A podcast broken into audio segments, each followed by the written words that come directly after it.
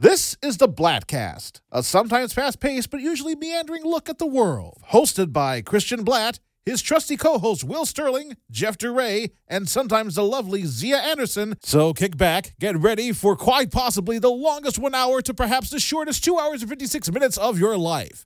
And now, here's Christian Blatt. Welcome to the Bladtcast. And I'll tell you something about the Bladtcast. The Bladtcast is good, but it could be better. And then the way to make the Bladtcast better is to bring in the Council of Jeffs. I am Christian Blatt, as always. Uh, we'll be joined a little later, allegedly, by Will Sterling. But with me right now, the one, the only, the Mr. Jeff DeRay, aka DeRay Jeff. How are you, sir? Hey, actually, you know, there's a second Jeff DeRay. He's like a chemical engineer out in Arizona, and he's not Breaking Bad. He's like a legitimate chemical engineer. And uh, from his uh, Kris Kristofferson tribute act, as we were talking prior to the show, and if you're not watching the video version, you're going to really miss out on the visual of this. Uh, yes, the uh, long lost cousin to the brothers Gibb, the one, the only Mr. Jeff Winstead. Howdy, everybody. Good to be back. Uh, see, I thought it was Black Suit Superman. oh yeah, the uh, the because Oh, yeah. the, the mullet Superman. this, yeah, this Oh. is uh, this is Superman's cousin from the the wrong side of the tracks in Krypton. You know, it's, it's like he's got the long hair, he's got the facial hair, and you know he's got a leather jacket. You know. Oh yeah. Uh, so we're here. Speaking of Superman, oddly enough, we're here to uh, talk about one of the one of the most controversial things that happened over the last month. Uh, I would say America and the world is really divided over this. Yes, I'm talking about Wonder Woman 1984. Uh, and honestly, I don't know if the, the world is as divided on it. Um, I think there is the scales of, of justice outside of the Hall of Justice tip largely in one direction. Although I know that uh, our friend Sam Whitfield has talked about how he liked the movie. Uh, Rob Lorich, who a lot of people know who listen to this show, uh, he says it's his favorite DC movie. He doesn't like most of them. He liked it more than the first one.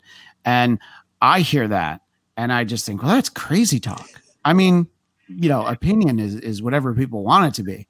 But I, I don't know. I thought that the first Wonder Woman was great. It is so far and away the best of all of these DC movies to me. Uh, I always thought that. Uh, Jeff DeRay, your thoughts on the original Wonder Woman before we dive into 1984? I like. See, I loved the original Wonder Woman. I was a big fan of it. Couple things. First of all, immediately when I was like not loving this movie, the thought went through my mind like, "Oh no, there's not a giant male supporting cast, and I don't like it as much. Does that make me a misogynist?" Two. The answer is yes. As far as Lorich loving it, I could totally see that making sense because my impression of Lorich is somebody who has massive nostalgia for the 80s, and the movie is basically crafted to be an 80s movie. So it would make sense that it might appeal to those like Yeah. things that that mm-hmm. because it was like rewatching it the second time, it sticks out like a sore thumb how everything you're seeing is hokey and stupid, but it's actually pretty much because it's supposed to be an 80s movie, and that's, That's- exactly how they worked in the 80s That- movie. because as, as I'll talk a little bit more about as we go along, my wife and I saw it at a drive-in because I preferred to see you know a big first-run movie on a bigger screen instead of uh, you know at, at home or on my Apple Watch or whatever. And uh, so in the middle of it, she turned to me and was like. So just because it's set in the 80s, they thought that they should make a, sh- a shitty 80s action movie. And I'm like, well, I guess so. I guess that that was, you know, I understand trying to capture the spirit. And look, for every day of my life, I, I will defend the great 80s movies like Die Hard 1, but only one. Uh, and, uh, you know, I mean, Full Metal Jacket. yeah, I mean, that Full Metal Jacket, I mean, we should do a whole show on that because it's two movies. There's the boot camp movie, and then something very shocking happens, and then it's a completely different movie, and both movies are great. You This know? D'Onofrio's had enough Rio. yeah, yeah. Wilson Fisk had had enough Rio, uh, and uh, so yeah. But we'll we'll talk a little bit about that. So we're in agreement that Wonder Woman 2017, as we can call that, uh, was really well done. I thought that they really made us care about the character. I thought she was so well handled on screen. The supporting cast was great. Uh, what did you think of the original Wonder Woman, Jeff Winstead? Yeah, I liked it well. It fell apart a bit in the last act, but you know, other than that, I thought it, had, it was a strong, good character well, that, development. That's just because you feel personally that the wrong side won World War One. Uh, you Oh, know, yeah, look, that's that. fine I that you feel strongly course, about yeah, that. yeah, you were like, But- no, she's helping the wrong side. Yeah, and the reason that movie worked, um, if if the movie was nothing else but that scene of her coming up out of the trench for the the first time, like that was an awesome scene. It made the whole movie, Yeah. and um, there was really nothing like that in this one. Like, there's not a single scene in this sequel that I would go back and rewatch because it was just an awesome scene. Uh, like Batman Returns is a good example. Like, it's not a great movie watched in whole, but if you You're just wanna go talking about and- the, the second Tim Burton movie. yeah, right? the Tim Burton was uh, England, key yeah, to second. Sure. Yeah, yeah. It's like the, the plot's all over the place. But if you want to go back and parachute into a scene, it actually the scenes actually hold up pretty well. They're they're very enjoyable. Yeah, I think that that's a that's a fair assessment. There are some of the the Marvel movies that aren't my favorite that Yeah, have great pieces in them, you know. Yeah. And and I think even look even some of the DC movies that I don't like. Even even Suicide Squad has like great sequences within it. It is just bubble wrapped around, you know, just blatant shit. So it's Yeah, just like right. packed in, surrounded by all this nonsense. yeah. Uh, but to Jeff's just point, like the, the first movie did have a better supporting cast. Like the supporting cast felt more realistic. It was more rounded out. Um, you know, it, that was really lacking in this. The characters felt sort of like one dimensional. Uh, and uh, our friend uh, Raging Rhino agrees with Jeff Prime, who is Jeff Winstead. Uh, hadn't thought of that, Jeff. That's a good take, sort of what you were saying there. Uh, I, I don't know. I think it came up on the screen for those that are watching the video. There he is. Uh, and then also, just to backtrack a second, he gives Jeff Winstead credit for looking more like Chris Mm. Cornell. Uh, so uh, for Raging Rhino's sake, uh, we can call you Spoonman the rest of the way if we like. Uh, but differentiate between Jeffs. yeah, this movie is very, very different. And I remembered in the lead up to it, it became apparent once you had the the trailers that for some reason Chris Pine was going to be in it. And my wife's you know one of the things she really liked about the first one when we talked about it after we saw it was that she really liked Chris Pine in it. She thought Yes. it, it was like he really added a lot of Steve Trevor. And after this one, she was like, you know, I was excited to, that that he was going to be in it again, but he shouldn't have been in this. You know, it just it just doesn't work. And I think that this is a movie, Wonder Woman 1984, that for me had what I will call actually a great superhero first act, an okay second act, and then just like the third act, you know, you'd been you'd you'd been plugging the holes in in the dam, and then all of a sudden it just all came rushing out, and you're like, oh no, no, no, no, this this just this just didn't work. Uh, and I thought comparatively, I thought Kristen Wiig was great in the first act, good in the second act. And then once she turns into like, you know, cheetah of like Jungle Cruise cheetah, I don't even Right, quite right. know what they were going for. I was like, oh, I wish I wish she'd stopped being in the movie by that point Yeah. you know. But uh, Jeff DeRay, just sort of overall, you know, and we're going to break it down, and at some point, we should have Will with us, and we'll talk more about it. Uh, and uh, it's funny because it's like almost as though knowing that I just teased the fact that he was Yes. still going to be coming It's like on and joining us in a little bit. The one, the only Will Sterling. Um, but uh, No, we're I'm just we're, we're just we're just starting to talk big picture right now. Uh, so Jeff DeRay, overall Wonder Woman 1984 thoughts. Well, uh, so my thoughts upon trying to rewatch it for a little bit uh, was that it's basically you remember those stupid parody movies? It's basically that 80s movie. Because it turned into an 80s homage, it just turns into bad parody because it's like, oh, am I supposed to excuse this really poorly written scene where there's no motivation for anybody to do any of the things they do because it's 80s? Like, it was just hard. Like, again, rewatching a lot of the opening scenes, there was more stuff I was picking up on that was just like I felt like was it, it led to my frustrations throughout the film. So you have the second beginning where they're in the mall. She's dressed in full Wonder Woman garb, right? So totally exposing her identity, not hiding it in the slightest. Uh, then it's like you have a, a cop pointing his gun at the robbers as they're running up the escalator and also clearly pointing at a bunch of civilians, which they wouldn't do. The cop does nothing but just stands there and yells, freeze, while they continue to run up the escalator. Then, after they're up the escalator, have a clear shot of leaving, he grabs the little girl to dangle her over the balcony for no fucking reason. None of it has any reason. There's no, none, just stupid. It's just stupid all the way through. So that was the kind of stuff that made me go like, why is this movie happening right now? Um, it, and it's like I think one of the things that everybody loved about the first thing, uh, the first movie, was playing off this naivety of the character, right? Like, oh, she's in the real world now. I understand we have to move away from that, but it's like now she's a snooty bitch. Over 60 years, she's pining for a guy who's dead. So the first lesson we learn is learn to accept the truth and let things go. 60 years of not getting over a guy you knew for six weeks being like not wanting to even talk to other guys. One guy's like, "Hey, would you like to share a cab?" Don't talk to me. Like, what the fuck is going on? And then you look in her apartment, all the pictures they show, she's just exposing her identity wantonly. Then there's a news broadcast that explains that there's been sightings of her like multiple times over the last year, and that's just one of 60 years.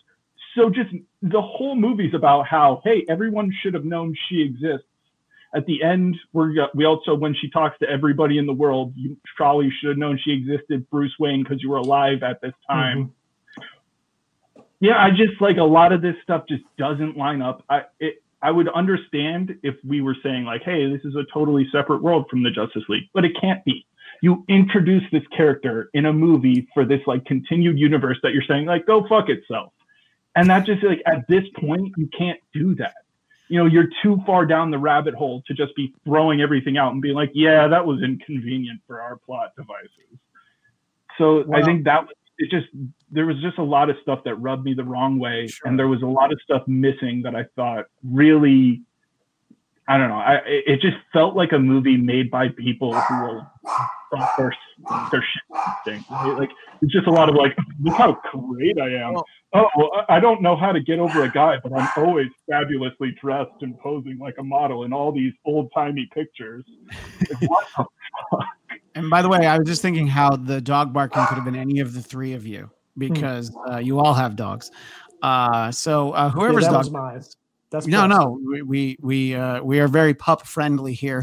Yes. Uh, something that uh, that about is sort of this observation my wife had as we were watching it that just because it's set in the 80s, did they think that they needed to make a bad 80s action movie? Because in a lot of ways, that's what they did. Now, I had said, I think that the first act is actually a perfect superhero action movie first act. Is it, is, you know, is it Citizen Kane? No you know is it is it gladiator? No but i thought that they did a good job and it, it just increasingly falls apart as it goes along.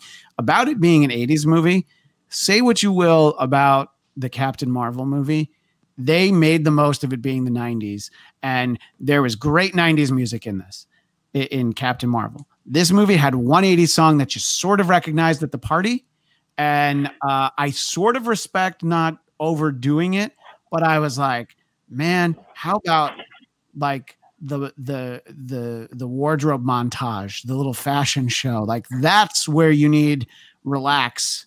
You know, by uh, Freddie says relax. I, I actually forget who that is off the top of my head all of a sudden, but you know that song, relax. Freddie goes to Hollywood. Freddie goes to Hollywood. Yes, thank you. Yeah.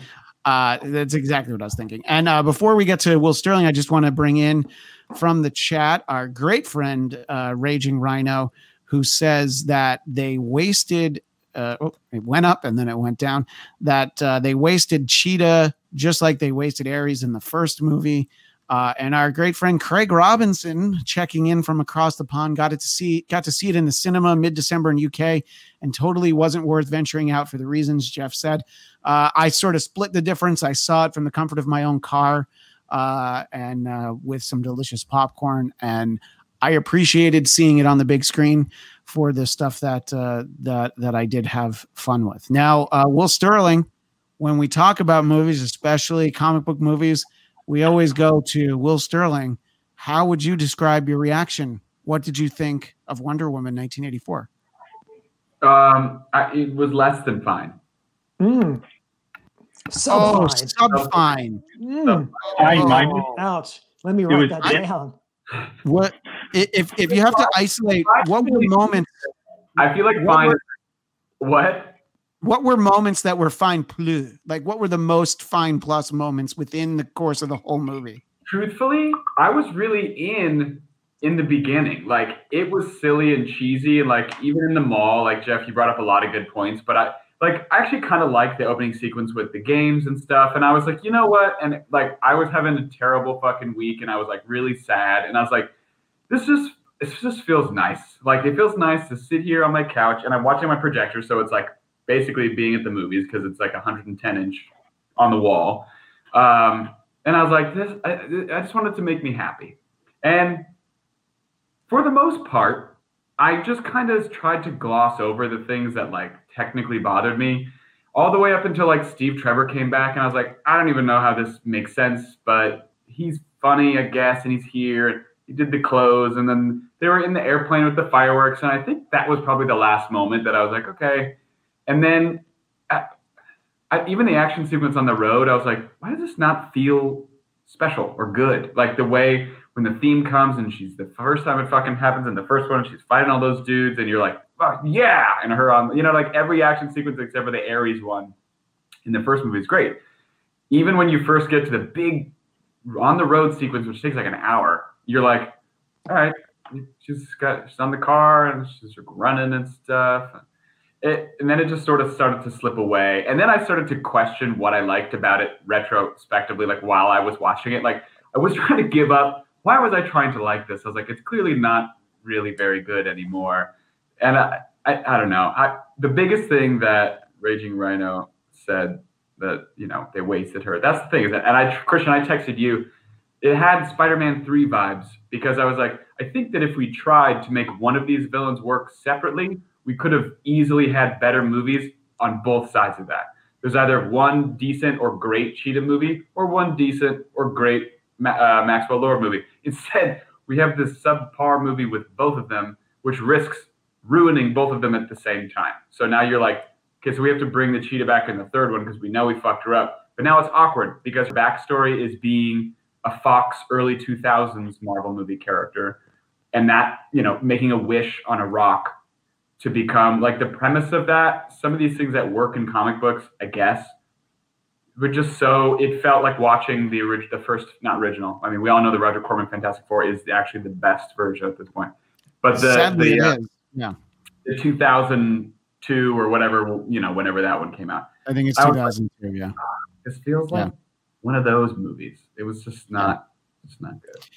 Uh, let me bring in a couple of uh, comments from the chat and I'll expand upon them. Uh, our pal Sam Whitfield, who uh, has told us that he likes the movie. Uh, I'm going to chat with him a little bit in a future episode, uh, uh, along with some other people who liked it a lot less than him. Sam likes that they brought Steve Trevor back, but he hated how they did it. And Craig Robinson, again across the pond, agrees. Why not just magic him back? She already has her powers taken away. And it's, you know, the explanation is like, oh, this guy is now Steve Trevor, and she sees him as Steve Trevor. And it just is like, I think I needed one more line explaining how this happened. Like, who is this guy? Is this his is this his great grand nephew? Or, you know, just anything. Just give us a reason why it is this guy. And I I can shrug it off, but it's just like wait, and and and he just sort of showed up one day. And I was like, okay, but they're going to pay that off. And they didn't pay it off. And what we were saying earlier when we were talking about the first movie, this feels like this movie isn't done by the same people as the first one. And that's the problem. Not at all. Yeah. All the same people, you know? So I'm sorry. I, I think I talked over you a little bit, Will. What were you saying? No, no. I mean, I and also I was gonna say it was just strange. Like there was that sort of story where it's like my powers are going away, and I like when she kind of kept referencing it, I was like, but but are they though? Like there was never a moment where I was like, oh no, she's powerless. She's lost her power. I was like, then she gets the armor and she fights Cheetah and she wins. And I was like, I thought there was like a storyline where she lost her powers, but I guess she didn't. Or maybe I was. That was she renounced her. She said, "I renounced my wish," because Yeah. you can just do that, I not in the feel that. presence of Right. anything. All you have to do is like, "I regret touching that monkey paw," and it opens its hand. I think I, I think that was Free the martini at that point that I just kind of was like, ah. Yeah. which which is the whole movie over you know the whole the problem with the movie is as it goes everything becomes well it's magic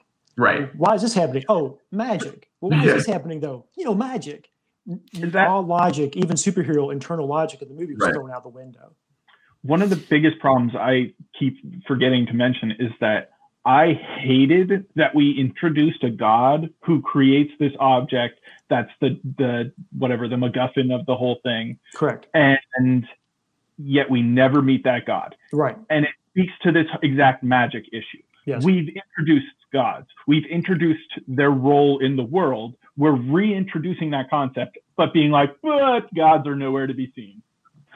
What? Like, where? Well, you also have a literal god at the end of the we actually saw one.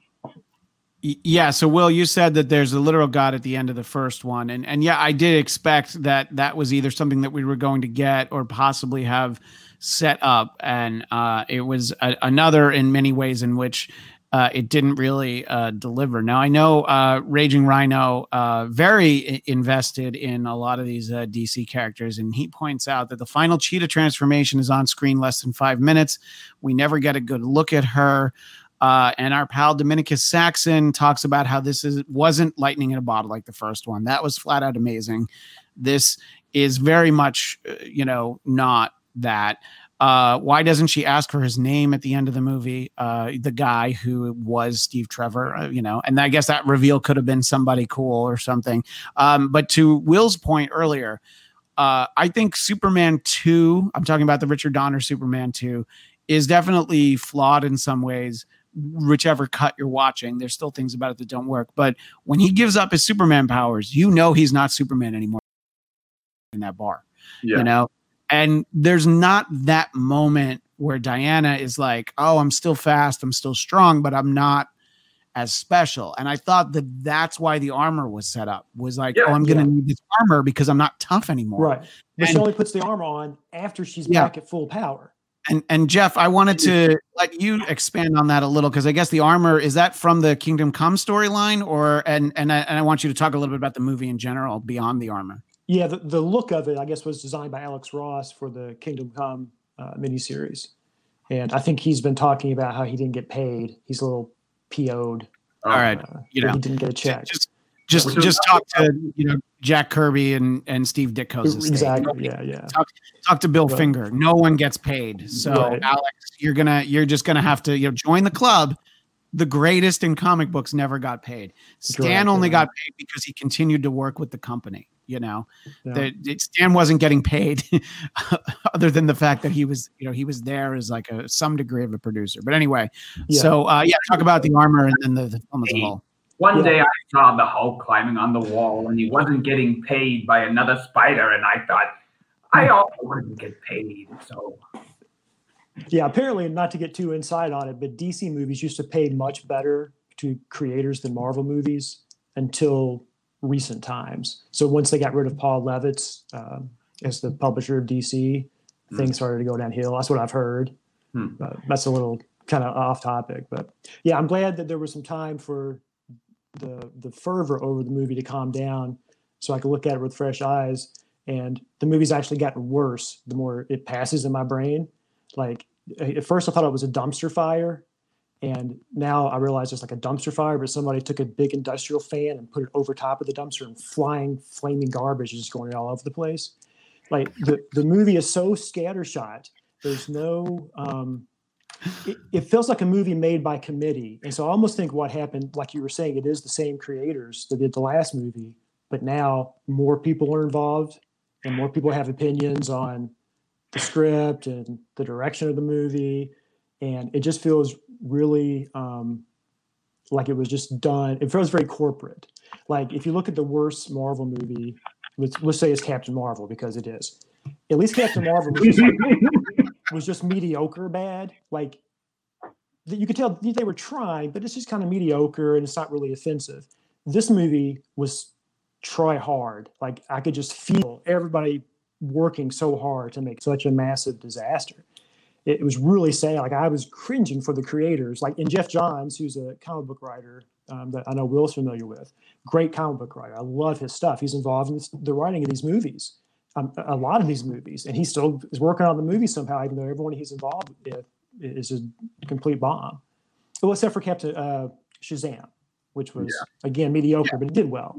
Yeah, even his TV writing is not good either. And I'm like, how do you not know how to do this? Yeah, this could be a whole sub conversation if we're going down that rabbit hole. But yeah, sure. it's a real disappointment. Well, well it's funny because you use the turn of phrase that they, uh, you know, that they try hard to make a bad movie, and that's when I'm like, oh yeah, this is this is Die Hard too. You yeah. know, Wonder Woman 2017 is Die Hard. This is Die Hard too, where you're like, wait a minute, what are what are they doing? Like, why? Yeah. And I, I, I I'm gonna just say I don't know where this is in the character's backstory, but uh, I hated that she could fly because I didn't think she could fly, and if she okay. can fly, why does she not fly in uh, either Justice League or Batman versus Superman because yeah. I'm like, I, you know, it's like I don't like when the Hulk flies. I like when you give me the ex- the excuse that well he jumps really far. I'm like, all right, that I'll buy. Yeah, you know, Jones can't fly; she can just jump. Mm. You know, and I'm like, oh, she's like laying down, she's like body surfing on, and and you know, you guys mentioned it earlier, the uh the airplane with the fireworks and the clearly edited in there. Oh, it's the 4th of July. Really? Everyone in the museum was working on the 4th of July? Everybody was working on the 4th of July. Also, and, I, and my wife was the first one to catch this. Everyone's wearing jackets earlier in the movie. Have you ever been to Washington, D.C. in July? Oh, yeah, that's true. It's like 110 with a thousand percent humidity. Nobody's wearing a jacket. I so, will say, like, go ahead. Maybe I was I don't remember how boozy I was at the moment, but when I when I realized that that was the how they turned it into the invisible jet, I did go, "Oh, that's kind of cool." I don't know why. I, I, I forgot that they were going to try to find justification for it and wasn't expecting it whatsoever. And then when it went invisible, I was like, "Oh, the invisible jet, right, right, right." But it like didn't anger me. I read an inter- I read an interview with Patty Jenkins, and there was a couple things she talked about. One was the invisible jet and how they like just came up with the inspiration of being like, well, Themyscira has disappeared, so because she's the daughter of Zeus, she should be like trying to use that power. And they were like, it was such an aha moment for them. So like, I do agree that that was clever. Um, and then the other thing that it talks about is how, and this was, I think I read it before or I don't remember when I read, but I, I read like a whole thing about how she was so confident about the third act fight this time. She was like, yeah, I know a lot of people didn't like it and I wasn't happy about it last time. And it's just like, really? You liked this one? Like the one where you're like, here, I watched this really good show called Game of Thrones, and what they did was turn everything really dark and then said a bunch of action was happening during that time, and everyone just had to believe them. So let's do that okay. Yeah. Yeah, it, it's. Uh, I, I agree that uh, the the third act uh, is not. Bring in a couple of uh, other comments uh, from some of our same friends. Uh, I think that uh, they just popped up. So, uh, the uh, so Raging Rhino says they mentioned the Duke of Deception, a very obscure DC movie, but they needed to do more with it, and sort of the conversation about the behind the scenes. The biggest villains in the DCEU are Warner Brothers executives. That is a a, a strong statement, but not necessarily wrong. Uh, and making the point that he likes Geoff Johns, but he often takes a long time to set up a small payoff. And then uh, Craig Robinson points out that he thinks she flies in the Justice League animated stuff, but agreed the flying was difficult to like, even if it was Donner inspired. Uh, you know, the tagline for the Richard Donner Superman was, You will believe that a man could fly. This movie, I could not believe that a woman could fly. No. I did not buy it for even a second or a half second. It, I do agree that it's cool that we got the invisible jet. I like that they gave an explanation for it because to me, Wonder Woman is one of the characters on Super Friends, and like that's how I grew up with her. That's what I knew. I did. I didn't even watch the Lynda Carter show. I, am old, but I'm not that old. So uh, I always think of her as like you know, hey, where's that? Where's that invisible jet? I love the invisible jet. So I was glad that we got it. They gave a decent explanation, but then flying through the fireworks, and I'm like, wait, they're flying to the Middle East in that plane. And where was that plane that she had keys to the hangar? Is it like you know it, it's like how about a line of dialogue well because i work at the at the museum i have keys to the air and space museum something it, about, it was fueled it was yeah, fueled at the museum Of all, it was fueled before they left second of all you'd have to refuel that plane before you could get to the middle east because yes. those aren't long haul mm-hmm. flight planes so it's just like if you why why you put yourself in these situations that you don't have to where everything that you're pretending to like work doesn't work it just is. And, it, it, they yeah. did it throughout the movie. There was never anyone to be like, "Hey guys, you know how none of this makes sense, right?" wow, that's that's when you need Will's guy in the back of the room. Like, yeah, yeah, yeah this is cool, but you know, here's one thing. Uh, Sam points out that when they showed the invisible jet, he thought that's it. But I love Raging Rhino's comment, which is this was the best use of the invisible jet I've ever seen, but I still think it's fucking stupid. I will say that scene had the only good line of the movie, the only good dialogue, which was Chris Pine's character saying, "Well, shit, Diana." Like that was pretty, when she, when, he, when she introduced him to the concept of radar. That was that was yeah. actually a good line. That was the only time I thought the dialogue was clever in the whole. That film. was funny because it's like, what's my? Uh, and to me, it was like, what's my fucking purpose now? And I'm like, yeah, well, I don't even know why you're in this movie outside of being Chris Pine and having that name. Like, there was no need for him to. To no. point earlier, where it's like, this yeah. dude she knew for six weeks and it's been 60 years. It's yeah. like, I think yeah. you'd, you'd probably remember him and it'd be, you know, a very important moment in your life, obviously, but she's got to fuck some other people in between then. You know what I mean? Like, yeah, nope. Girls doesn't even matter. Go back to mascara. Who knows? Like, there's no way that it's just Steve 60 years yeah, later. Look, I mean, I, I figure in the, the what, like 70 years between movies, there should have been, you know, just an endless string of D and V in her life and just, you know, anything in between. You know, I mean, Diana's out in the world. You, you don't know, understand true love. Live your life. This is What's the problem. That? You don't understand true love. That's that's the, no, that's I don't. point. That's true. Yeah. I, I absolutely. But the problem is they made Steve Trevor the hero of both movies. It's like he's the hero of this movie. He's the one who basically sacrifices himself again to get her to do what she needs to do to to move her character forward. So it's uh, very patriarchal, I think. Kind of backward. Also, I, I, Jeff, I don't know how much you read of Rebirth. Uh, Greg Rucka's run on Wonder Woman, what five or six years ago now, had just a tremendously original, very interesting take on Cheetah and the relationship between Barbara and Diana and the god, uh, you know, like who's created her and all this kind of stuff. And I was like, this is fucking amazing. Because yeah. there is that element, like an invisible jet, to Wonder Woman's villains being very silly. Like the giant, what's giant lady's name? Um, uh, jet, um, Giganta. it is something like Giganta. Yeah. yeah, you know, I mean, comics are silly inherently, but there's like a special silliness that, like, reading that, I was like, oh, the cheetah lady fucking makes total sense. And in this movie, it's like, uh, I'm sorry that my papers are everywhere. I, I and I was like, oh, geez. Yeah, and, and nobody said. So you're just doing Michelle Pfeiffer from Batman Returns. Right, exactly. Like, Only no one, one said that. oh, see, I thought it was She's All That or whatever the movie oh, is, yeah, where she right, takes right. off with right. Freddie yeah. Prinze Jr. Yeah, where's Freddie oh, Prinze Jr.? You let your hair down. You're hot now. Yeah, the guy ignores her in the beginning. Like she's got shit everywhere. She's like, "Hey, I know your name. We're friends." He's like, "Don't talk to me." Two scenes later, oh, your ass is no longer covered by that jacket. Hey, how can I help you? like, come on.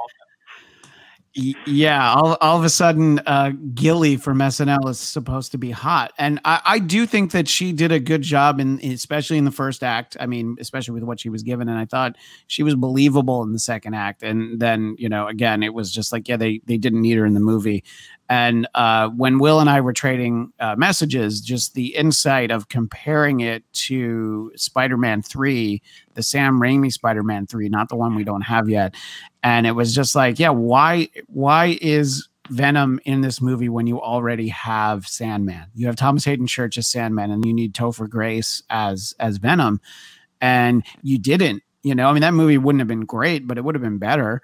Uh, and I, I think that this movie should have focused on one thing or the other. And we haven't talked that much about him, but I do want to talk about Pedro Pascal, who now I officially prefer him with the helmet on. Uh, I had a lot of trouble watching him in this movie, and which is uh, tough because he's basically in every scene of the movie. I mean, he's, Yes. he's almost got. I mean, he may have more screen time than Diana has. He's again better in the first act and then as he goes along and i'm like so he's got to touch he's got to touch people but then he doesn't have to touch people. Up their mind. Was that supposed to be a ronald reagan lookalike or just random like oh mr president you know president stevenson or you know president you know president not real president. And i'm like Yeah. he kind of looked like reagan but he didn't sound like him. I'm like which, which one would go one way or the other if you Yeah, I wanted to thought be it was a Superman cool. two thing where it was just like a generic U.S. Yeah. president, but I, That's I, I agree. There was some confusion. They were going for, and they didn't do any of this well. It's also one of the reasons for it is like, why is this in the 80s? Um, yeah This like Reaganism, capitalism, like trickle down economics thing, which I have my opinions on, of course, but but they didn't even really like put a shoulder in either way. They were like, I mean, there were some bad guys in the 80s, like Maxwell Lord, who totally ch- changes his mind in the end because he's a kid. And like, Who he did the whole time. but what? He had that kid the whole time. Yeah. Nothing changed with his relationship with his son, except that we saw that when he was a little kid, his mom wasn't nice to him either, which apparently he had forgotten. So we needed to have the whole experience in one montage yeah at the end to set up the backstory of the character we're now done with.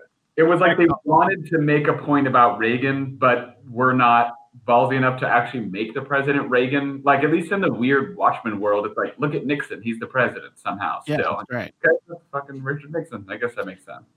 But I, Yeah. I have a theory now, as I've been thinking Right. about it. The movie was originally supposed to come out last Christmas. Then it got pushed Yeah. to the summer. Then it ended up actually coming out this Christmas. The way the movie feels like from like script to completion is like they actually hadn't shot anything by last Christmas. And they were like, oh fuck, we gotta put this movie out like in a couple of days. Let's just kick it to the summer and get the get the wheels going on this thing. And then the global pandemic hurt, and they were, were like, we get six more months. And then they release it. Like this is what this was their senior project. They rushed in a year. Yeah, and the, the irony is Patty Jenkins was the person who asked them originally to hold it off. yeah So they wanted to put it out the previous summer. I forget what year now. So Yeah. summer of 19. And she said, no, no, let's wait.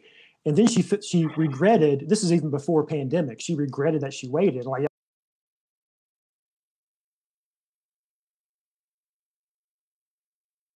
I bet you really regret it now, Yeah. you know. But yeah look there's there's an important uh there if you want to make the statement about capitalism especially american capitalism in the 80s i mean the you know we all grow up with uh back to the future the original and how beloved it is but the way that that movie ends when he ends up as the title implies back in the future. And he's in this nicer house with like he's got a nice truck now. Like the rest of the world is like no this isn't a good thing. This isn't what's supposed to make you happy. And only in america do you think that way. And of course i never thought anything of it. And it's it's just sort of that ending of back to the future is viewed the, around the rest of the world as in like yeah this is so you could have really had something important to say but i don't think there's anything important anywhere in this movie. And he just like and look it's a superhero movie. Of course you have very cartoony performances. I mean willem dafoe as green goblin just couldn't be more over the top but it works in the first one you know? And this is just i'm like oh no no no no no mando come on. This this is this is not the way this is There were parts of his performance that I actually really liked. I think just because they they they just hit so deeply into the fucking absurd and crazy. We're like, and he just like starts losing his mind. I was like, I don't know, something entertaining about this. Like, it, uh, for whatever reason, sometimes it's very fun watching actors who are 110% committed to something that is fucking bad. And you're like, oh, you you didn't know. Okay, like we're, oh, we're not. Yeah, well, no, John Travolta in Battlefield Earth is an amazing, amazing instance of what you're talking about. You know, and and uh, obviously, obviously, obviously, Xenu gave him the strength to perform in that film. Mm. Uh, but yeah, uh, I, I, don't know. I, I didn't. Uh, I, I, didn't think that I would bring up Battlefield Earth. Now I have to mm. think about which one of those these movies is better. Uh, but uh, and I think that's really what the problem is. Is that it's just disappointing because the character is so good, but now this is this is two duds in a row that she's shown up in because Justice League even if you add another two hours to it and you and you make it dark and and mysterious and oh my god batman's gonna say fucking it it, you know, she's to be in two bad movies in a row now. And she's so, you know, she's so great. And whatever people think of Batman versus Superman, what nobody ever said was like, you know, the movie was pretty good, but then Wonder Woman showed up and it was trash. You know, people who didn't like that movie would say how much they liked her in Batman versus Superman. Like, yeah, we could have used more of her. And she was great in her own movie. And I, I don't know. I mean, was it what do we think the problem was? Was it too ambitious? Is it what Will's saying, Jeff Winstead, that they tried to pack too many things into it? Or what do you think the fundamental problem is with this movie? Script. I mean, it's really just about the script. I mean, it, yeah. I kept watching the movie thinking, I wish the plot of this movie was different. Like from the outset, like when when they're showing the games, for instance, and uh, young Diana gets thrown from her horse and she looks and she sees what I thought was like a cave. Ended up being like a tunnel for a shortcut. I thought this would be a great movie if she goes into this cave and it's some some unknown Amazonian threat that the Amazons had buried, and this becomes the plot of the movie. Like that's a better movie already for sure. You know, just anything else but this plot. I, I yeah, like if, how... if it had been that stone in the cave, like the stone yeah. that, that oh sees it in 1984, right. better beginning. Even She's like, they're fun. You're like, technically, then you think back on it, like I was enjoying them. Now I'm like, why are these here? Other than to illustrate, she's like, I learned this lesson as a little girl, and I was like, don't cheat. Yeah, I think. And, yeah. The, and did you learn the lesson? Because you yeah. you're crying at the end of the movie because you don't understand the lesson that we're told that you're getting the first of the movie. Right. Just really strange. So I think it's mostly um, you mostly script, but then I got to be honest. Even when you get to the directing phase, even if you don't like Zack Snyder's style, when you watch those movies, there's a like I'm on a, I'm not a huge fan of Man of Steel, but there's an artfulness to the directing that this just doesn't have. Yeah. Like, there's nothing about this where you think, and I was saying earlier, Will, like, is there any scene in this movie where you want to go back and watch because it was such an awesome scene? No, not like the first one where she comes up out of the trench. Like, there's there's no equivalent here, and I feel like, um, yeah. So I don't know. I, I guess it all starts with script, you know. But beyond that, just everything fell apart. The only good thing about the movie, I think, is both Chris Pine and uh, Gal Gadot are are, are likable. Yeah. You, know, you want yeah. to watch them in something better than this. Yeah, I mean, fundamentally, I would watch her as Diana. You know, I'll usually use the example of you know reading the phone book. I mean, if that's what they want her to do, she is. Uh, she's very engaging. She does a great job with the character. Uh, Jeff DeRay, do you think script is the problem? I mean, obviously, it starts there, but what what sort of compounds why it doesn't work? Is it the fact that in the script there are the two villains? Uh, and before you answer, uh, Raging Rhino has the thought that you know Barbara just uses the stone to become Cheetah, and you get rid of Max Lord entirely. Uh, I mean, that would certainly work. But uh, Jeff, what do you think? Well, again, I think so. I can. My assumption is that because she had had such great success with the first Wonder Woman, people, everybody, it was very laissez-faire this time. Like, oh yeah, do whatever you want, Patty Jenkins. You go. You know how to do this and it, I feel like that kind of thing is what leads someone to start having too insular thinking, and that's when you end up with like a lack of that collaborative art that you you maybe were seeing. Like even Themyscira in the first one, when it's more CGI, which I never prefer, it actually felt more reflective of some paradise that doesn't exist anywhere on man's earth. You watch this one and you're like, oh, the woods somewhere in Atlanta, cool like what the fuck? It just it no like the lack of that sheen. Yeah. it, it speaks to the lack of like, oh, this no longer feels like like it looks at one point like you're like, oh, is that like Runyon Canyon? Like where you're riding the horses? It just doesn't look like it's some magical island that has been completely untouched by like the pollution of man, right? That's what Themyscira is supposed to be in my mind. Um, as far as like the movie itself, because you're just going like, yeah, yeah, whatever I think works. It's like the same thing when you're talking about Geoff Johns. I, I don't know. I can only make assumptions, but I feel like a guy like that's like, no, say the words I wrote instead of allowing these people who are are trying to like in, inhibit these characters whatever inhabit these characters come up with words that they think work better for these situations. Like when there's a more cre- uh, collaborative process you get better characters. Look at no further than thor ragnarok. All you'll ever hear hemsworth say is how Waititi wants to have a collab oh you think that's a good line? Let's use your line. Let's try it your way. There's like the anytime you hear this collaborative process we're getting better films. And i i'm not saying that wasn't here. I just my suspicion is is it wasn't because i don't hear it and because i don't see it yeah and and and a lot of times your your good movies split the difference let's film it my way and then you yeah. know let's do one or two where we try some alternate lines or even just you know some different emotion in the scene uh, will what i wanted to ask you was Jeff coming from the point of view that maybe they were a little bit more laissez faire and let her do what she wanted, Patty Jenkins, I mean.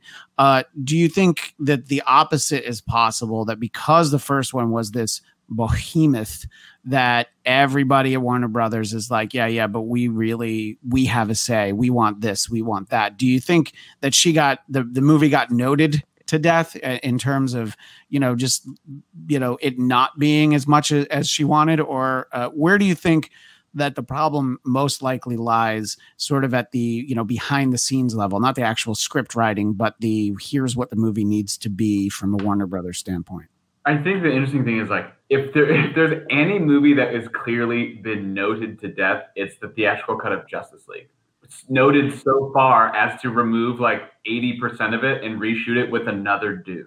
And then you see that and you're like, this is fucking terrible. It is, it is only two hours long because somebody like forced it to be two. Like yeah. I, I love DC characters. I want to love these things as much as I can. I think the thing about this is just it's just not good. So like I don't think it was noted to death. I think that people were just like, I mean, I think she had creative agency, but I do th- again, it goes to show that like I don't think Geoff Johns is a particularly very good screenwriter at all. Uh, he his heyday of comics is, is pretty much well behind him. I'm not saying he can't do good things again. It's just this is not his medium. Like I used to think about wanting to write comics, and the more I read comics, and the more I try to like you know work in screenwriting, and I'm writing a book. Like I'm like I don't actually think I would be a good comic book writer because I just don't I don't live in that space. So like maybe, but I, I, I don't know. I just think that I think Jeff is right that it's just a bad script because to me, I'm like, I look at this and the four of us can be like, wouldn't it be more interesting if like she bumped into the god or the tomb of the god in the very beginning where she found the stone and then we go back to the stone and you're like, oh, and it turns out that that's the god that they mentioned later and get turns her into cheetah. You're like, yeah, yeah, yeah, that sounds right. You're like, well, we're not going to do that because that makes now you're getting somewhere. Oh no, that's the wrong way to go. Yeah, yeah, yeah. I was thinking like in the 80s, and then like actually Steve is a dream man and he possesses a body, and then like it's just it feels like you asked your 10 year old to write the sequel and they just laundry listed ideas and you were like, fuck it, let's go for it. Yeah, Will, I we already referenced your guy in the back of the room who's yeah, like uh, one thing yeah. and makes the notes. Do you think that maybe that guy was out that day and his cousin was there, who's the guy who's like, uh, yeah, look, you have it, it makes sense. But here's the thing, and then he throws in all these ideas that actually make it terrible. So he's the opposite of your guy. I feel like that guy got, you know, was like, no, you guys have a good script, but instead of having it make sense, what if it doesn't make sense? Do you think that that would be better? That sounds uh, very, very possible. And bringing it all together, and back to what Jeff said about making it more of a collaborative effort, like when they were in the plane, and she was saying to Steve, "I love how you fly. It's your superpower." Right. And no one said that's a really hokey line. Like I can see I, Geoff Johns totally wrote that line. I 100% guarantee it And somebody should have said, "That's great for comic books, Jeff, Yeah. but this isn't going to work on the screen." And nobody did. And sort of getting back to the flying thing. So yeah, the um, that is the origin of how she flies in the comics, at least in the comics from '86, the the George Perez run. She um, glides on wind currents, so she doesn't fly the way Superman does, like from the chest, like pulling, propelling himself. She flies in these wind currents, and so you know I can see that coming a mile away when they when she had that line to Steve because I read the comics, but it still didn't work in the context of the movie, and also as Jeff was saying earlier, in the continuity of the other three movies we've seen her in, where she doesn't fly at all. Um, there, there was a narrative about this movie that I kind of stayed away from because I didn't see it right away. I know it, it, it, it was on HBO Max, at least here in the US. It was there on Christmas Day. I didn't see it until the 30th because I went to the drive-in. So I kind of, you know, steered clear of it. But there was a very real conversation happening that her and and Steve Trevor being together is actually a very rapey sort of encounter and there's not any consent. And we we could make light of it because it's a guy and you're like yeah but look at her. And honestly the guy that this is who when we see him at the end of the movie if you like whispered to him like you know you banged that girl he'd probably be like oh I did? You got to figure he's okay with it. But to talk about it in not such literal terms and I, you know, I hate the way people throw the word problematic, but is it, is there any, is there any question while they're writing this script of like, wait a minute, but she's not really having sex with Steve Trevor, and this guy's being possessed right now, so it's not really up to him. And we ran into this when I was doing the after show for Legion on AfterBuzz at the second season. There's like a, a mind control thing, and uh, there were some very, uh, very different opinions. Uh, myself and any other men that appeared on the show were like, we're not even going to let ourselves have an opinion. But uh, my my pal Zia, who's on this show a lot, she was just like, no, it's fine. And other other women felt uh, like, no, it's not fine. And I'm like, great. I do, I still don't have an opinion on that that series because of that because it's 2021 and I I don't need to have an opinion on that. But um, I do defer to our resident feminist, uh, and this is a you know a a a, a, a sort of a, a a gender fluid issue. It is a it is a it is a male uh, character. Talking about But- Jeff, right? Yeah, Jeff thanks, Christian. is our resident yeah, yeah. feminist. It's definitely creepy. I mean, it's not, you, you, you got to admit it's creepy. But My Will, uh, creepy, by the way. Will, was It's this like something you today. thought about when you were watching it, or was it just like you saw people talking about it and like, oh, okay, I mean, I guess maybe, or is it something you thought about at all? Basically, is what I'm asking. I guess I hadn't really considered it. I think Jeff brought up the most the the most um, important point when it comes to the feminist argument, which is that Steve's sacrifice gives her the reason to, you know what I mean? There's still that like reliance on a man in that way to push her to the understanding of the theme and then be able to save the day. Now, it, that doesn't mean that you can't have any romance or that like a love story. You can still have these kind of things. And yes, like a, a, a true partnership does oftentimes trade in those things, but it is weird that he was brought back in this movie for no other reason other than she purely pined after him, pun intended. Uh, yeah, You're on the right Star Trek. Like Jeff said, Yeah. for 60 years, it's to believe that she that she never had any other relationship with anybody, uh, and then him being like a ghost version, like in another dude's body, and then being, being like, "Hey, I have to go," and now that I can go, it gives you your powers back. Like she has no agency. You know what I mean? She's totally powerless emotionally, not even just physically, without him. You know, she's in hiding. She's saving some people, but she can't save the day until there's Steve Trevor. And I think that that's just kind of silly. Like when they were like, hey, we're bringing back in the sequel, I was like, cool. So we just undo that wonderful sacrifice. Like, no, no, well, he's going to make the same exact sacrifice in this one. So it's like Home Alone 2. You know, it's like the bucket of goo versus a bucket of hammers. It's kind of apples to oranges. It's like it, it was such a stupid thing to bring him back outside of trying to make money with his name on the billboard. Like there was no reason to have him in this movie. She ha- she should have the agency to make all these fucking decisions and revelations on her own. And uh, Yeah. I hope that they never try to. And, and I, I, I really like Chris Pine. Uh, I like him as Captain There's Kirk. Uh, but in it. He I don't. I, I don't ever want to see him again. Like, uh, you know, I don't need that. forever. it- it- yeah, it's done now. Like we don't have it. Um, but uh, Jeff DeRay, if uh, I'm wondering, and, and let's go hypothetical, if you were not in a committed relationship and uh, you awoke mid possession and you re- retained your faculties and you were in the middle of um, well, you were in the middle of Diana Prince. Uh, would you be like, no, this is wrong, stop it? Or would you be like, hey, this ain't so bad? So if I'm going with your example, I'd probably freak out because I would be returning to consciousness mid coitus and would be like, wait, who's on top of me? Right? Because I don't know. Like I would just be like, what the Right. fuck's happening? You could be afraid. You'd be afraid that it's Kristen Wiig. I get it. That's fair. Exactly. No, no, I mean obviously Gal Gadot's hot, and and we have this whole thing of like, yeah, I wish she would. I wish my teacher would touch me. but it's just like what, like come on, it's it, it is ridiculous, and it's also one of the things that I've always thought is like, it's just unfair to this guy. This guy that we barely know, who has from any scene we've ever actually seen him in, seems like a really good, genuinely Yeah. good person Yeah. and we're just like, yeah, fuck your life. Uh, she needs to like bang it out for a while. And yeah, Diana doesn't give a shit. She never expresses any concern for the dude the whole movie, No. and that's that's the problem. Like that's that's the crux of the issue, what makes it so Yeah. creepy. If Yeah, I we mean, saw Diana go out on a date and like, you know, get frisky and then just be like, okay, now leave. Like, I'll call you a cab. I would be more like, yeah, girl power. Like, do your thing. Like, live your life. That would, and then if she did this thing, even if, even if then it came up and it was like, oh, this was the true love of her life, I would be more on board because I'd be like, oh yeah, yeah, you know, she's been going around, but she never really connected with anybody like she did with first person that she met. I could understand that, but the fact that she looks like she's basically like, I'm the world's most beautiful spinster. Oh, he came back. Like, fuck off. Yeah, the uh, the cat lady at the end of the block is hot. I don't. I don't understand.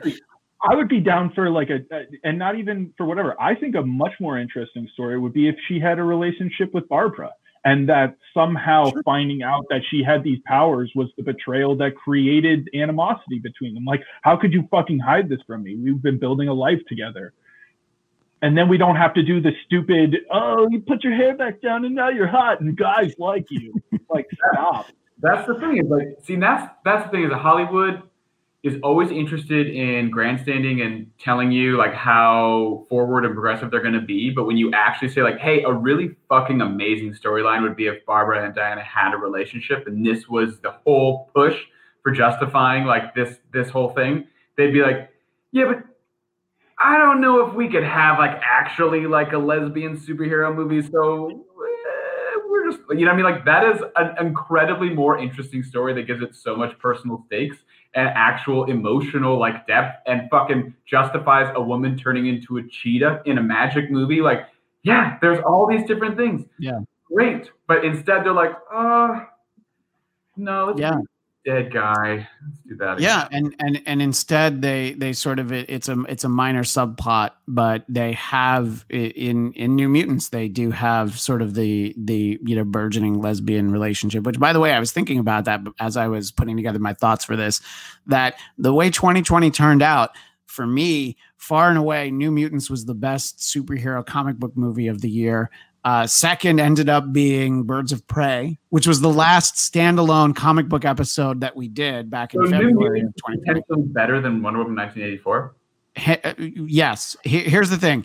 Even Wow. if it was garbage, it would be better in that it's 90 minutes and not two hours and 40 minutes. So it doesn't waste your time. I do actually like it. It, it has similar problems in that it begins to fall apart towards the end. Uh, but there's things that I really like in the third act. Would it have uh, been better if Wonder Woman 1984 was Tenet, where it was the same forward as it was backwards? So even if you watch it a second time, you're like, oh, I, that's right. This, Yeah. oh, this was never good. Yeah. Well, well, Tenet. Tenet was was definitely not my favorite movie that I saw on on a big screen in 2020. Uh, I I liked Invisible Man more than that, you know. So, uh, but I think that uh, you know this. i i- it's interesting to think about it because my thought became, what do I like the least? Wonder Woman 1984, Suicide Squad, or Justice League. And I think Justice League, Wow. but this is close. and I would have to watch Justice League again, and I don't want to. Uh, There's a, there's a feeling inside me thinking about all three of these movies because I've seen Wonder Woman the most recent. Like Sure. that, that out of the three, like I think I would still pick Wonder Woman 1984 as as the best of those three because it's just like at least it's bright and colorful and it has Yeah. a lot of Gal Gadot being Wonder Woman. Like I, Yeah. there's not enough of her in Justice League and there's none of her in Suicide Squad. So I'm, and there's outside of Will Smith. I like Joel Kinnaman, but he doesn't do enough. Like I don't need the I don't know. Suicide Squad was boring. I would Yeah. say though that specifically to a point Jeff made previously, I would out of all of those movies rather watch Superman first waking up and looking at the Flash while he's like running around super fast than any scene Oh, in any of the movies. Yeah. Right. Right. that's fair. Even though it's just, like ruined at the end, but like that was a way more interesting scene than anything that happens Yeah. in these. Yeah. Absolutely. I, Yeah, I think I would if I were say ranking the Go worst ahead, Jeff, movies, I would, I would put Suicide Squad at the floor, and then this would be just above Suicide Squad is the worst of the DC movies. Just because Suicide Squad, I don't think the characters are as likable. As the actors, you know, at least you can No. say Chris Pine and Gal Gadot are, are interesting to, to, And- to look at on screen. and and I I do legitimately I like Ezra Miller as Flash. I think that that characterization of him, which may not be what you guys like because you like the comics, I felt like that worked in, in that movie Treated like Wally. Why do you think people like him? He's silly and because he fun. being Wally. Yeah, and Uh, like I, I know I've told you this, you know, on text, but at least he can act, unlike the guy from the, who plays the Flash on the TV show. So Yeah, that's that's a, that's a leg Well, up already. that. Yeah. Yeah, and so I don't know. I mean, uh, but obviously, you know what we're overlooking is that, of course, Suicide Squad is great because it has the one true Joker that we've ever gotten in any movie, the best Mhm. Joker that we've ever seen. Of course, Jared Leto. So I don't even know why we're trying to compare that movie. I can't wait to see more of him in Justice League. It's gonna be so good. I'm gonna have be like fully erect the whole time. Yeah. I'm just saying I'll be excited, like I'll be sitting straight up in my yeah, chair. that's we, we knew what you meant. Um, let's talk about uh, a moment. My my friend Nikki Bailey, that I do uh, a Star Trek Discovery after show with, uh, she only liked the last ten seconds of Wonder Woman 1984, uh, and it's something that uh, Dominicus Saxon mentioned that we would be remiss in pointing out that the only really good part was the cameo at the end, and uh, I think people that didn't like the movie did think that was a really cool reveal uh, that we got to see Lynda Carter, who of course was TV's Wonder Woman uh, in the 70s. Very cool that we got to see her. It's a nice moment. I don't know if it works from a storytelling standpoint. I don't know if it's setting something up. Like, are we going to get her in a third movie? Uh, but Will, what do you think of that, or or had you just already thrown up your hands at the movie and like I don't even care what the post credit scene is at this point? I didn't even care. And they didn't do enough to make that armor and that character like really mean. Again, we talk about God stories and all the stuff we could have done to make things make sense that I honestly forgot what that person's name was. Like, I don't know the comics so well to have memorized all these intricate Wonder Woman characters. So at the end, I was like, I don't know who is that? I had to Google. I was like, Lynda Carter, Wonder Woman, 1984. Like, oh, she's the lady with the armor. I was like, oh, okay. I guess she'll be in the next one. That's fine. Is she bad? Yeah. Like, is she a good guy? Why aren't they friends? Why doesn't? Why is she like? Why is she hiding? Yeah. Also, In 60 years, they never met up, despite the fact that Wonder Woman is not hiding her identity at all. Right. But Yeah. Well, and the thing though is like, and I don't know I- outside of what I've seen her in these cameos and the similar DC shows on television. I don't know that Lynda Carter is like a phenomenal actress. So the idea that she would like co-carry a whole third big like budget movie alongside like a fucking movie star Wow. is weird to me. I, don't know. I, I, I think our friend Ken, aka Coltrane, would say, "How dare you?" Uh, except, of course, when he says that, it means you're absolutely right. You Yeah, I I, mean? I think it just feels like, and this is probably kind of mean, and people would kill me for it, but it's like it just feels like there's a TV actor in a giant in a big movie. It's weird. Yeah. Yeah, and uh, as Sam says that the uh, Sam Whitfield, the Lynda Carter is still gorgeous, but her scene felt cheap. Yeah, she it was great to see her. I, I was like very excited by that moment. Uh, what did you think, Jeff DeRay? Uh, I mean, it, it begs a big question for me of like, I had always been, and I guess I just don't know the rules, right? I assume that uh, Themyscira, because of where it was and how it was located, protected them from time, right? The passage of time, so that all these women could basically be living for forever. But her, Lynda Carter, living outside the world of Themyscira forever and never really apparently aging, or but kind of aging, it just asks, it begs the questions, right? So Diana grows up and then she becomes an adult woman. Everyone there's adult women, except for some of them seem somewhat older. So do they just age slowly? Do they not age at all? What are the rules? It just doesn't really Magic. make any. And and I just I didn't need her to be there. I knew it was going to be her. I knew it was going to be Lynda Carter. I knew it was going to be the lady with the the stupidest set of armor that's ever lived because all it was used for was to make her look like an angel when she lands. Like literally, I watched that scene again. She breaks through the clouds, pulls up for a second so she could do a full angel stop, then goes back to diving down because that stop had no value other than to expose her to any enemy like incoming mortar fire, whatever shit.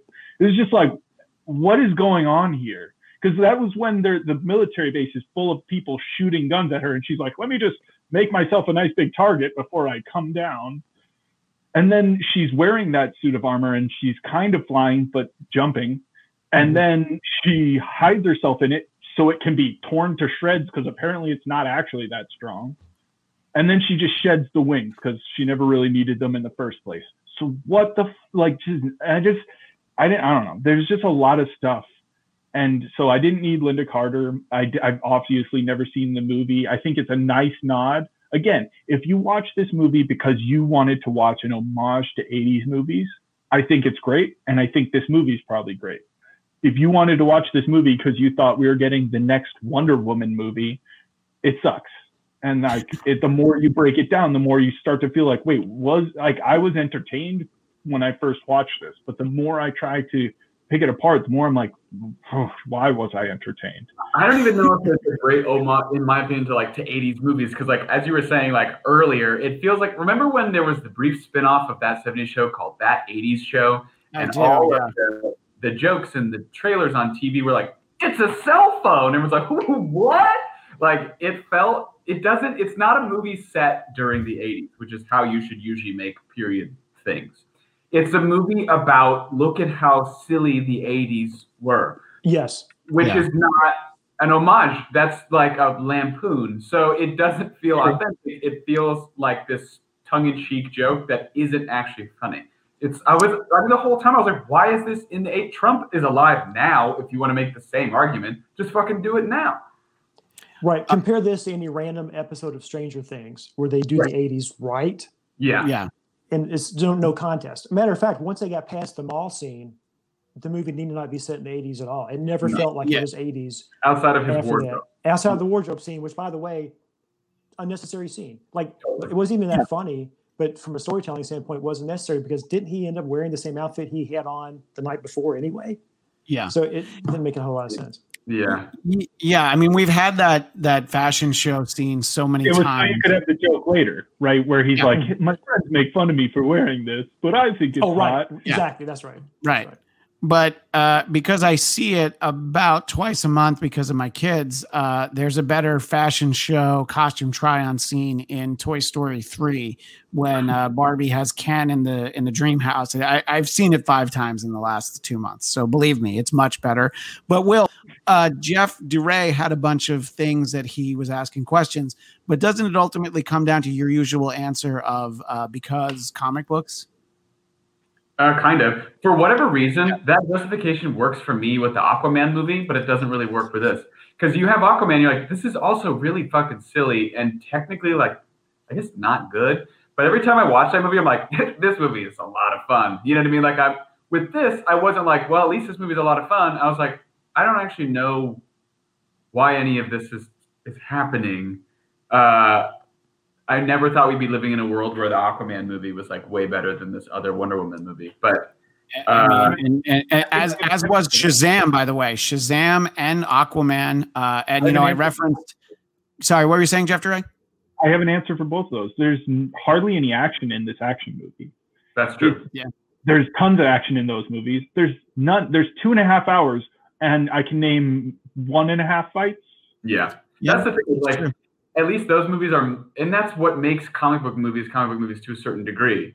they're motivated. You know, it's always like, what's the moment before? Like one scene has to lead into the next scene with justification. Like these movies are truly they move through the scenes via fights. Like that's kind of should be half of the movie. That's what reading a comic book is. So like the fact that we got to that big on the road sequence, and I was like, why doesn't this feel cool? I don't. I'm not really like jazzed about this. Uh, yeah. It was a, Well, a Yeah, and you know, I, I, I referenced her earlier, and uh, people who know the you know myself and and our pal Zia Anderson doing shows together know that she hated the Captain Marvel movie. After she saw this, she's like, "Oh my god, Captain Marvel is so much better than Wonder Woman 1984," and I didn't expect her to say that, but it does have a lot of action in it. It has some fun 90s nods. It does have Sam Jackson in it, so uh, you know. Uh, I didn't hate Captain Marvel like a, a lot of people. I uh, didn't on either. here. I don't know why people hate that movie so much. I enjoyed it. It's just I- mediocre, I think. I think for me. Yeah. it's it's it was one of those things where Marvel had been knocking it out of the park. We had had Infinity War. We were waiting for Endgame, and then this was supposed to join them together, and everyone was like, "Whoa, way to like dip the tone, Jesus." I, I knew nothing about Captain Marvel, so I was just like, oh, this is, this is all new information to me. Um, Yeah. But I do think that they did the eight, the '90s well. Sam Whitfield brings That's up better, yeah. in the comments I see here because it's one of my favorite shows of all time. The Americans is a great '80s series. I mean, yes, The Americans is a fucking hardcore drama, so it's hard to make them the same. But yeah, it's set in the '80s, and there's no moment where they're like, "Look at my fanny pack." You know what I mean? Like sometimes yeah. Reeves is wearing some silly fucking costumes, but uh, yeah, you just put it in the '80s and then you forget about it. Like, oh, I then well, it. I just had like an epiphany from you explaining that was because I made the comment before of like uh, Diana's naivety was like a big fun uh, in the first one, right? So they Yeah. were trying to do Steve as the naive one of like, this is how the 80s work. Oh, fanny packs. Right? It just is like, yeah, but you've been in the world, so like, chill, bro. Yeah, like, Uh, Jeff Winstead, uh, before I do want to catch up on some of the comments in the chat, but Jeff Winstead, before we go and do that, uh, I wanted to give you a chance on any final thoughts, which could be uh, about the cameo, uh, just the movie in general, uh, and you know what your lingering feelings are about Wonder Woman 1984. I liked the cameo because I was probably the only one of the four of us who actually did watch the show as a child. So for me, uh, it was fine. That's about right. Yeah. Um, yeah. Uh, yeah. Beyond that, I think we mostly covered. I can't think of any final thoughts. I, I just thought they wasted the '80s potential. So I think Totally. was, Yeah. uh, and, and it's like you you know good good luck getting a, a DC 80s movie now because they uh, burned through it. yeah. Uh, oh, somewhere in here- Thing, hang on. Go ahead. Was No, the uh, all- of the characters are worse in the movie than they are in the comics. Like they ruined Max Lord. Like there's no reason this character should be called Max Lord. He was nothing like the character from the books. Um, Steve Trevor is maybe the only character who was actually better in the movies than in the comics, as that guy's been a dud in the comics for 80 years now. But uh, Cheetah also, as, as Will Starling said earlier, was was much worse in this than, than in the books. So it's almost like we've we've moved past a point where we say, yeah, but it's comic books. The comic books are better than some of these movies. And and once you've seen Legitimately. yeah, and once Yeah. you've seen Endgame, like once you know there's a potential to do uh, Avengers Endgame, is it really an excuse to say, well, it's just a comic book movie anymore? Like I think Yeah. we've kind of moved past this where these things are much more sophisticated, and this movie just didn't live up to that, like what we were expecting from just a year and a half ago with the Marvel stuff. Yeah, no, no. I think uh, I, I think that makes sense. Uh, this goes back to our earlier conversation uh, about consent. Uh, Raging Rhino wants to know: Does that make Wonder Woman 1984 this era's Revenge of the Nerds? Because uh, there uh, is some, some very rapey content in a movie that is, in fact, a comedy. Uh, and uh, later, Raging Rhino says that I haven't watched New Mutants yet, but I still expect it to be better than Wonder Woman 1984. Jeff Winstead, have you ever seen it? Because I know how much you like Cannonball, and I know what's going to annoy you about him. I can't remember if you've seen it or not. Uh, no, I haven't seen it yet. Yeah, well, we'll, we'll, we'll as soon as as as soon as he shows up on screen, uh, you'll be like, oh, okay, this is what he was talking It's the voice, right? Yeah, it's a terrible, terrible accent. Uh, Craig Robinson says, I think at least Justice League still has those standout moments that you can go back and rewatch. Um, I think I, I, would, I, would, I, I would need a list of those, but I think he's possibly right. Um, sorry, what were you saying, Will? those are the Zack Snyder, like the 20% or whatever that stuff, like the tunnel fight and stuff. I'm like, that's a fucking cool action sequence. I'm like, oh yeah, Zack Yeah. shot that. Like Yeah, all right, the right. silly shit in the beginning, garbage, Joss Whedon stuff, all the reshot cyborg stuff. You're like, what? And even the final battle, but like I don't know, some of the little bits and pieces. I'm like, yeah, the, the, what I'm rich is a superpower. I'm like, this is all great. Like there are moments in there, but all those moments were from the original trailer, and I'm like, ah, this Yeah. is the better part. Uh, Raging Rhino, whom uh, I believe saw Justice League theatrically seven times. That's right. I believe he said that. Uh, Justice League and, and Suicide Squad have watchable scenes and fun moments. Uh, and he puts Wonder Woman 1984 uh, at the bottom of that. And uh, he does agree that the the Lynda Carter cameo was just fan service. Can't imagine seeing her as a major character in another Wonder Woman movie. And speaking of another Wonder Woman movie, I know that Craig is a little worrying that they're so keen to rush out the third movie. Uh, I mean, they greenlit the third movie. I don't think that it's written. I don't know when that's going to happen, any of that. But uh, I I wonder what. No pun intended. Sorry. I, I'm curious as to what the third movie is going to be, and if the reaction to this is going to factor in. Uh, I I don't know. I don't know what we're to get. I'll, I'll uh, as we wind down, I'll ask each of you what we're hoping for in uh, a third Wonder Woman. The final comment in the chat from Raging Rhino: uh, This film felt empty, but then again, the movie did warn us about the dangers of wishing for more. so uh, he is not wrong. I'll start with you, Jeff Winstead. What would you most like to see in a third Wonder Woman movie? And you have more familiarity with the character. Who would you like to see in the movie, whether it's an adversary or even an ally? What would you personally most like for a third Wonder Woman movie? I like to see new screenwriters for one, and uh, That's fair. yeah. Beyond that, uh, I would I wouldn't mind seeing it set in modern times this time. Let's just go ahead and bring her up Agreed. to date. Yeah. Um, As far as like bringing in another character from the comics, that's a good question because who's she have Doctor Psycho? I can't think Will of anybody of, of a, of a major. Is there Wonder is there villain. Will? Is there somebody that you would Oh, like to Silver see on the Swan is a character. Silver Swan? Okay. Yeah. Will, is there somebody that you'd like to see from the comics make it make their way to the big screen?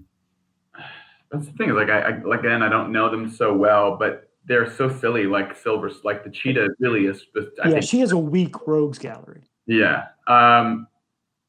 Oh gosh. I mean, some. So, I- Will, what you're saying is that she needs uh, a male villain because obviously the female villains just aren't up to snuff. Is that what you're trying to say? Is that the statement that you're going to make in 2021?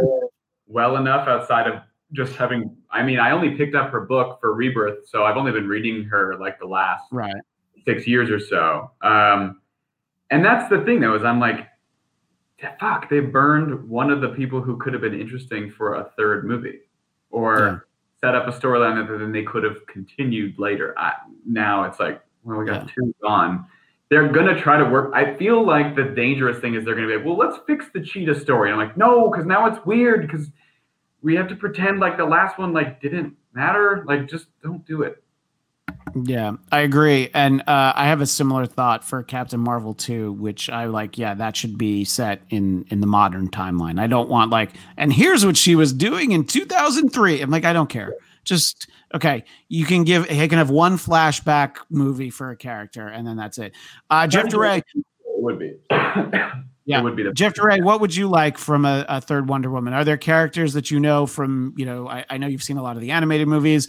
Uh, is is there anything in particular you want to see? It doesn't even have to be a character. What would you want from a third Wonder Woman movie, Jeff DeRay? uh, immediate joke answer, male director. Um, no, no, I don't. I don't even mean that honestly, because No, like, of course don't- No, but I- because I- he's a great director. Yeah, I don't. I honestly don't care. But I I would love to see like. I I find the whole idea of the Greek gods being real and somehow existing in this world with these metahumans a fascinating potentiality for a greater DCEU. Like what made Shazam more interesting was that you didn't have to be like, but why is there magic? Because they're like, yeah, there's magic. So like, let's just do more shit like that. Like, uh, I, stop. Let's just. Uh, Yeah. Sorry, I got a hungry dog in here with me. Um, let's just get. Yeah. I just. I'd rather them go bigger. Uh, I wouldn't mind seeing a lot more of the like.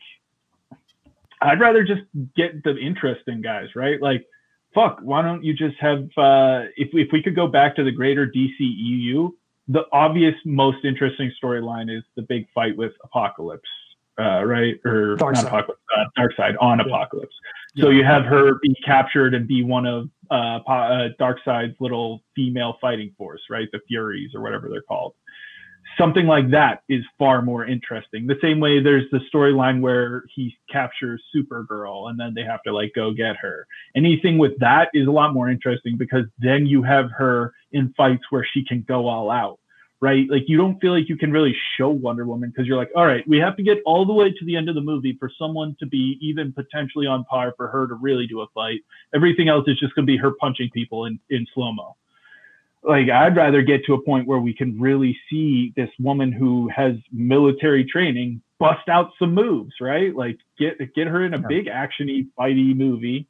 Um, I don't know. I, I I don't know what it needs, but it, it needs a lot more zhuzhing.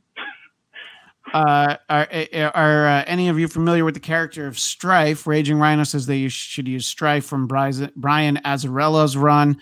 Uh, I'm going to defer to Raging Rhino. If it's somebody that, that he thinks should be in a movie, I'm going to be like, you know what? If if that's what he wants, it's probably going to be awesome.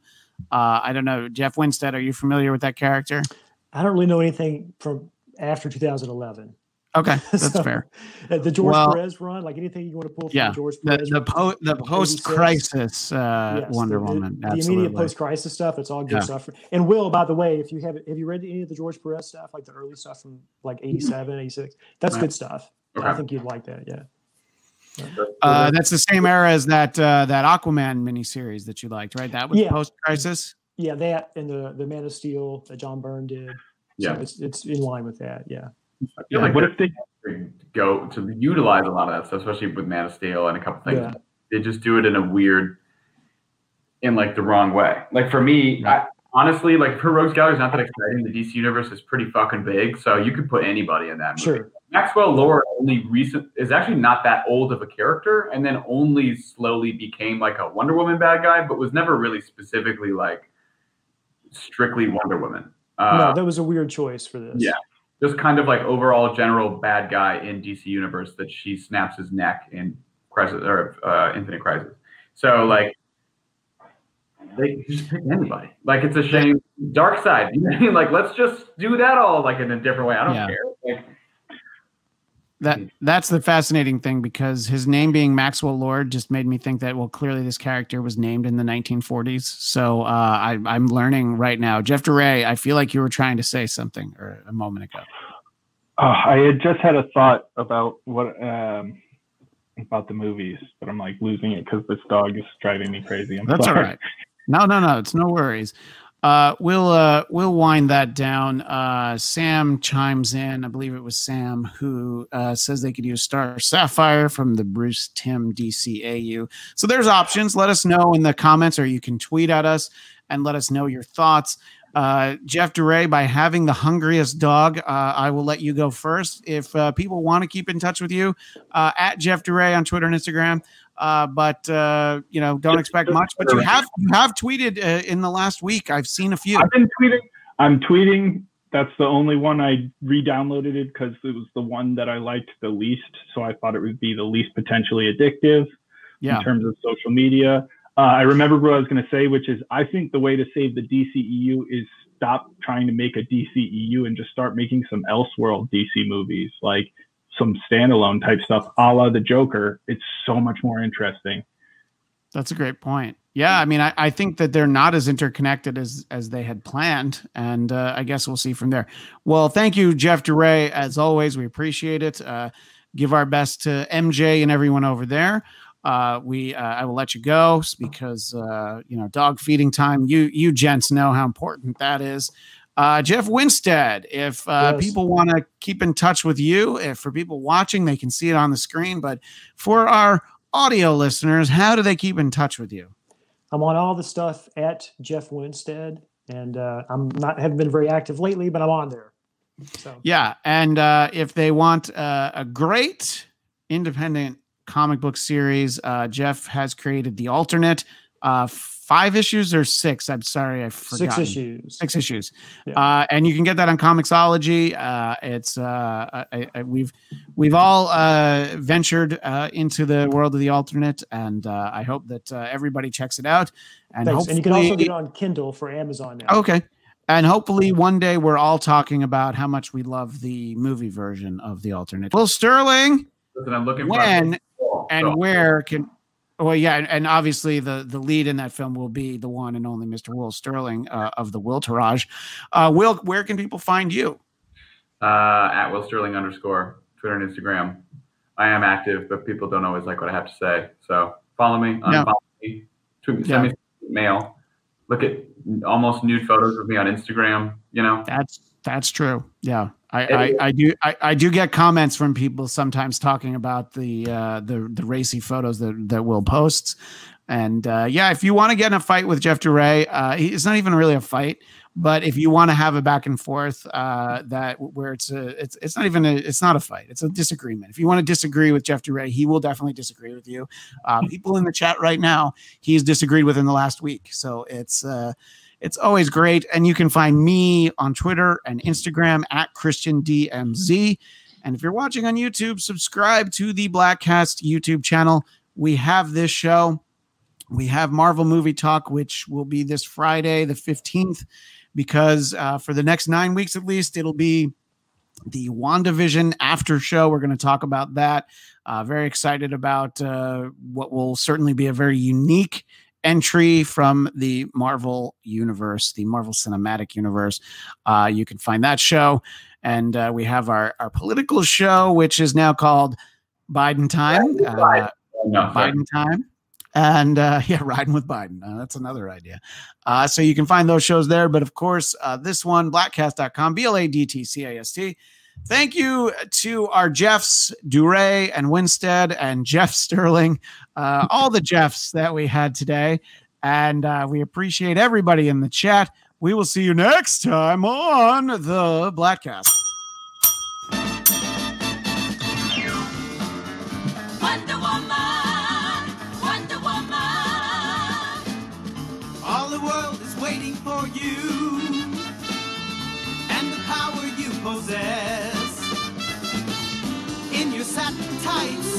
Fighting for your rights and the old red, white, and blue.